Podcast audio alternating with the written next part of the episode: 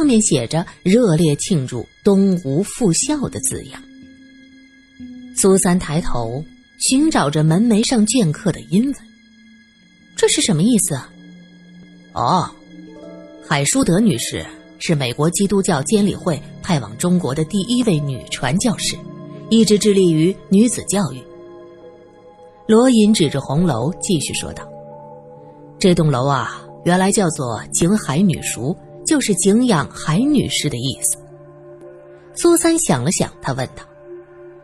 那么，这位海女士是真的大公无私，为中国教育奉献，还仅仅是因为他们的主呢？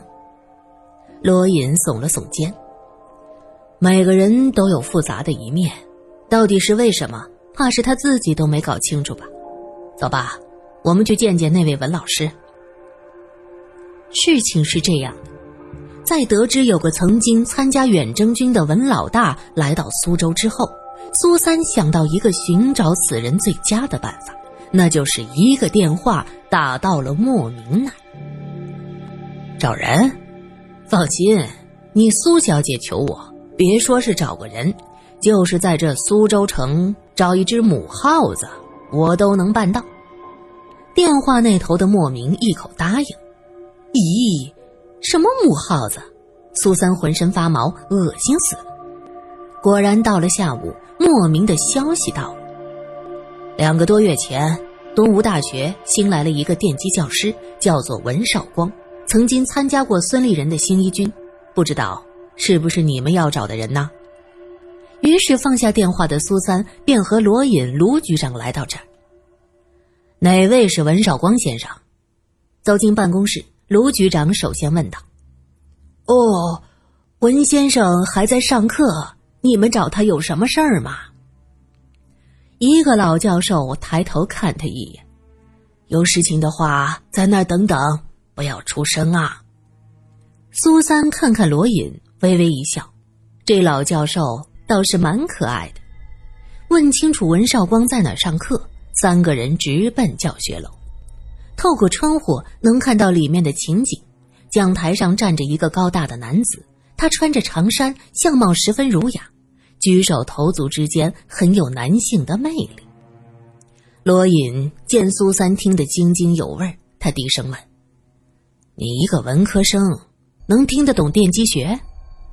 苏三啊了一声，笑眯眯地说：“这个文先生，声音蛮好听的。”罗隐无语了，看向讲台上的黑板。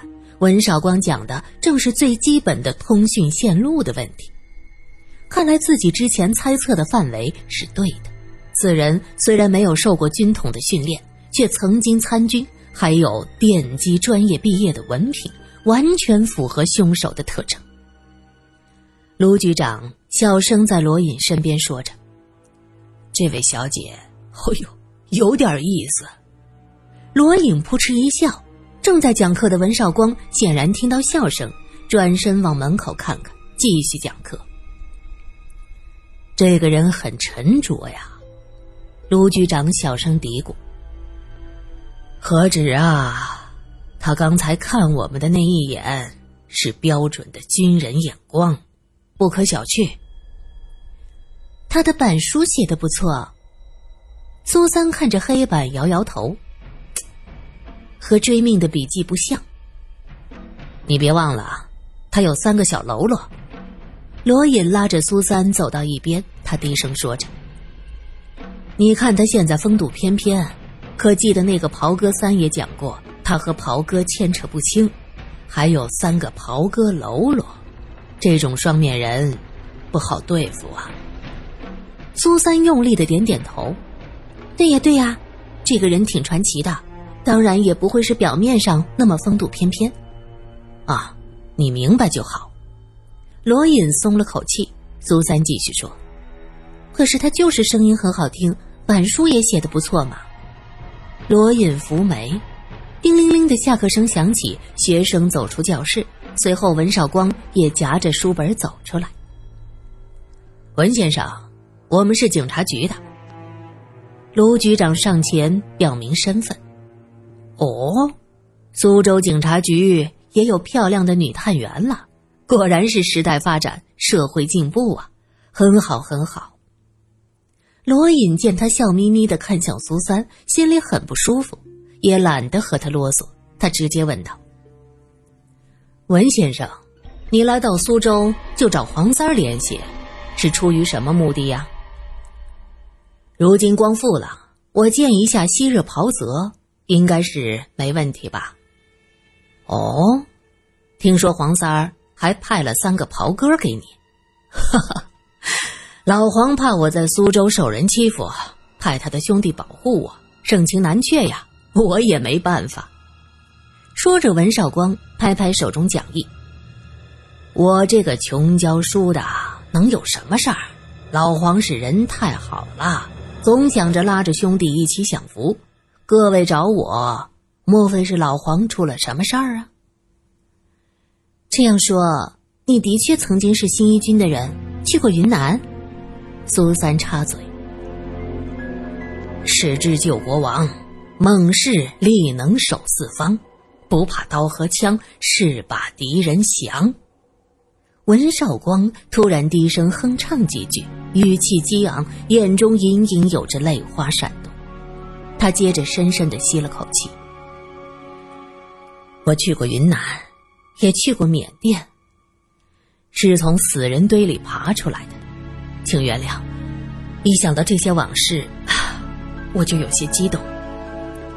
苏三看过新一军的一些战斗新闻，心里对文少光肃然起敬，也格外的希望这样的人不会是杀人凶手。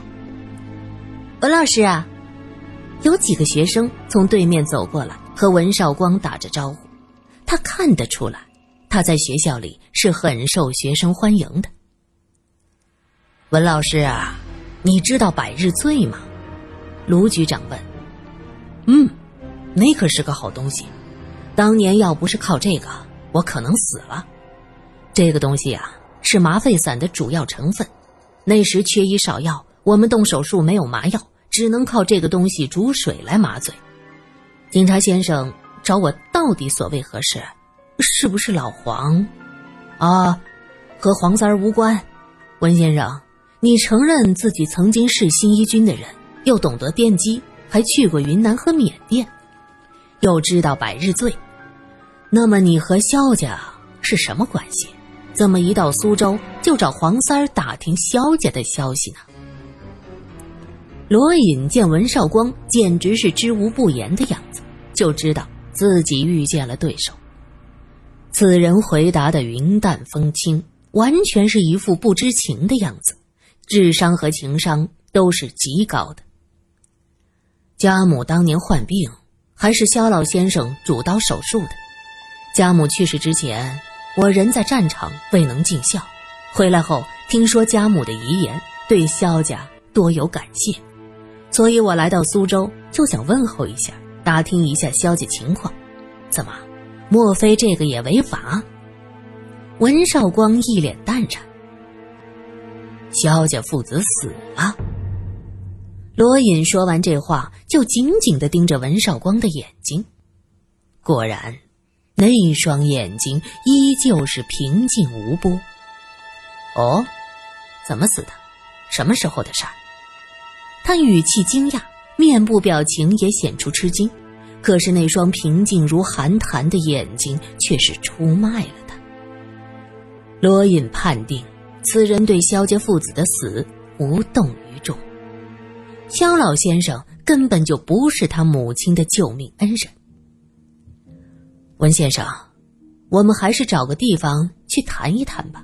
我想了解一下你这一周具体的行程。罗隐做出请的手势。哦，这样看来，我似乎陷入某些麻烦中。好，这边请。我的办公室很安静，我们电机系正在复校筹备阶段，目前没几个人，很适合谈话。文少光毫不在乎的在前面带路。苏三轻轻拽拽罗隐大衣的带子，你怎么看？狡猾的狐狸，罗隐撇撇嘴。所以你千万不能被他外面所展现的那些花花东西给迷惑，懂吗？三人最终从东吴大学无功而返。真是个茅坑里的石头，又臭又硬。苏三忍不住气呼呼的抱怨：“的确，文少光此人高智商、高情商，回答问题滴水不漏，根本就找不到一丝破绽。问他这一周的行程，他拿出一张课表，表示这一周白天每天都有课。电机系的全体学生可以证明，晚上在教师宿舍睡觉啊，还能去哪儿？谁能证明啊？哼，这个真是没有办法。”他住的是单身宿舍，就一个人。来到东吴不到两个月，和同事也不是很熟悉，也没有饭后散步、与人聊天的习惯。若是不相信，把我带走好了，刑讯逼供一番好了。日本人的枪炮炸弹没弄死我，想不到光复了，我还能尝尝自己人的监狱是个什么滋味。他就是摆出一副。随你们怎么办的清高知识分子的姿态。哼，方才你不是夸他声音好听、板书好看吗？罗隐笑了。嘿，你还笑？这个人简直是油盐不进，滚刀肉，切不动，煮不烂，只能喂狗。卢局长叹息道：“哎呀，看来我是万万不能得罪苏小姐呀！这才多大会儿功夫。”就从声音好听、板书好看，变成茅坑的石头和滚刀肉啦。你们说，如果真是他做的，他的目的是什么？苏三开始转移话题。复仇，所有行为都表明他在复仇。肖老爷子马上封的死亡假象，是为了打击肖家的名誉。而萧毅的死法就是非常明显的复仇行动，他在为那些冤死在医院的人复仇。卢局长说道：“可是，死在医院的人这么多，我们怎么知道他是为谁复仇呢？还有，白天都在上课，文少光就没有作案时间了，下午是没有到上海的火车的。”苏三大眼睛忽闪忽闪的，像夜空里的星星。那张课表表明，他这一周所有的课都在上午。假设他是复仇，这种心理一般都会自己付诸行动，享受报仇的快感。这一点从肖老爷子的死就可以得到证明。那天他也是上午的课，完全可以下午作案。下午是没有火车去上海。但是你别忘了，他曾经是一个军人，还是一个在极为艰难的环境中走出来的军人。如果他有一辆车呢？他的驾驶技术也很高，完全能在几个小时里开车从苏州赶到上海。上午上完课，下午就能赶到上海，晚上作案后开车再回到苏州，略作收拾再去上课。你可别忘了。他曾经是新一军的远征军，这点奔波难不倒他。罗隐一边开车一边思考：不错，作为曾经的远征军的一员，能从那么艰难凶险的环境中走出来，这个人的耐力和意志力都是非常强悍的。这种一天两次奔波和成宿不睡觉，对他来说小菜一碟。特别是复仇后的快感会刺激人体的肾上腺素分泌，身体获得巨大的能量，反应也更加敏捷。所以，文少光的不在场证明没有任何的作用。那么就只能从文少光的周边开始调查了。我们要搞清楚他到底是为谁复仇，还有那辆车藏在哪儿。罗隐拍了拍方向盘，说：“卢兄啊，你说你那队人在肖家医院能不能找到一些东西？”卢局长叹了口气，看着两边一闪而过的行人和摊贩，忧心忡忡的说：“哎呀，我有种很不好的预感，很可能挖出一个惊天大案。罗老弟呀，你简直是带着死神来的。”我越想越怕呀！不，不是我带着死神，是死神早就笼罩在你苏州的上空。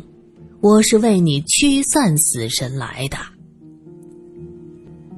萧家医院的旧址被浓密的树林包围，周围并没有民居，这样也让挖掘的消息没有泄露出去。刚下车，苏三就跑向路边，一阵干呕，空气中弥漫着腐臭的气息。卢局长一闻到这个气味，脸色瞬间就白了，额头直冒汗。卢兄，此事乃多年积弊，和你无关，别紧张。罗隐拍拍他的肩膀，作为本地警察局的局长，他的内心定然是要崩溃的。走进现场，萧琴先过来给他们递上一打口罩，苏三接过，急忙将两个口罩戴上，这才能小口的喘气。他觉得自己的鼻子已经要废掉了，完全不敢用鼻子呼吸。现场挖出三个大坑，每个大坑有十来具白骨。在谢雨欣的指点下，还找到一间废弃的地下室，那里边蜷缩着一个套着一件大褂子的骨架。那大褂子因为血水浸染，分辨不出颜色，但尚能辨认出那应该是一件医生的白大褂。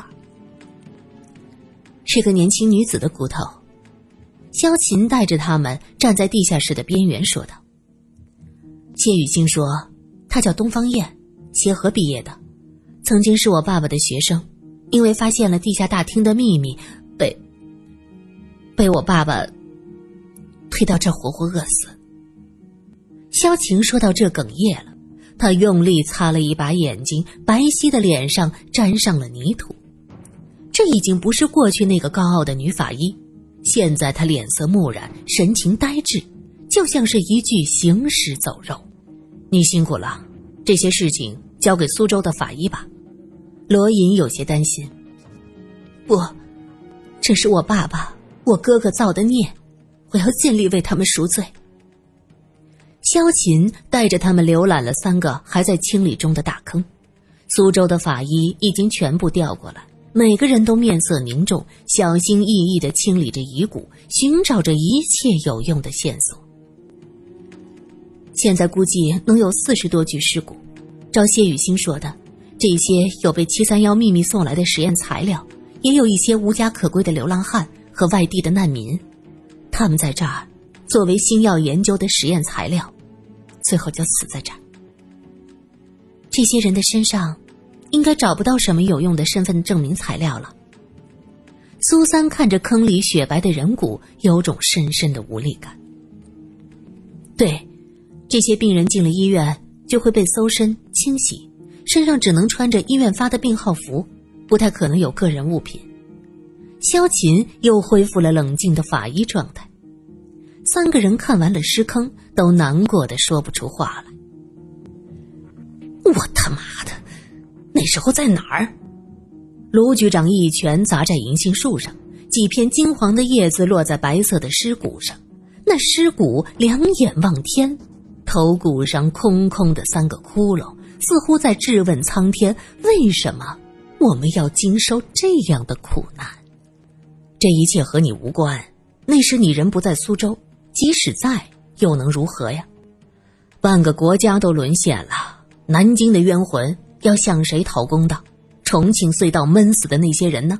庆幸的是，我们毕竟胜利了，以后历史是不会重演的。罗隐知道，卢局长是地地道道的苏州人，看到这样悲惨的情景，一时间无法接受。你说，肖老先生怎么能做这种事儿？他在本地德高望重，一直扶危济困呢。卢局长声音颤抖，眼泪掉了下来。他想活命，想保全自己和家人的性命和财富，结果是越陷越深。也许一开始他以为日本人只打算在这儿暂存细菌，后来一切发展就不在他的控制内了。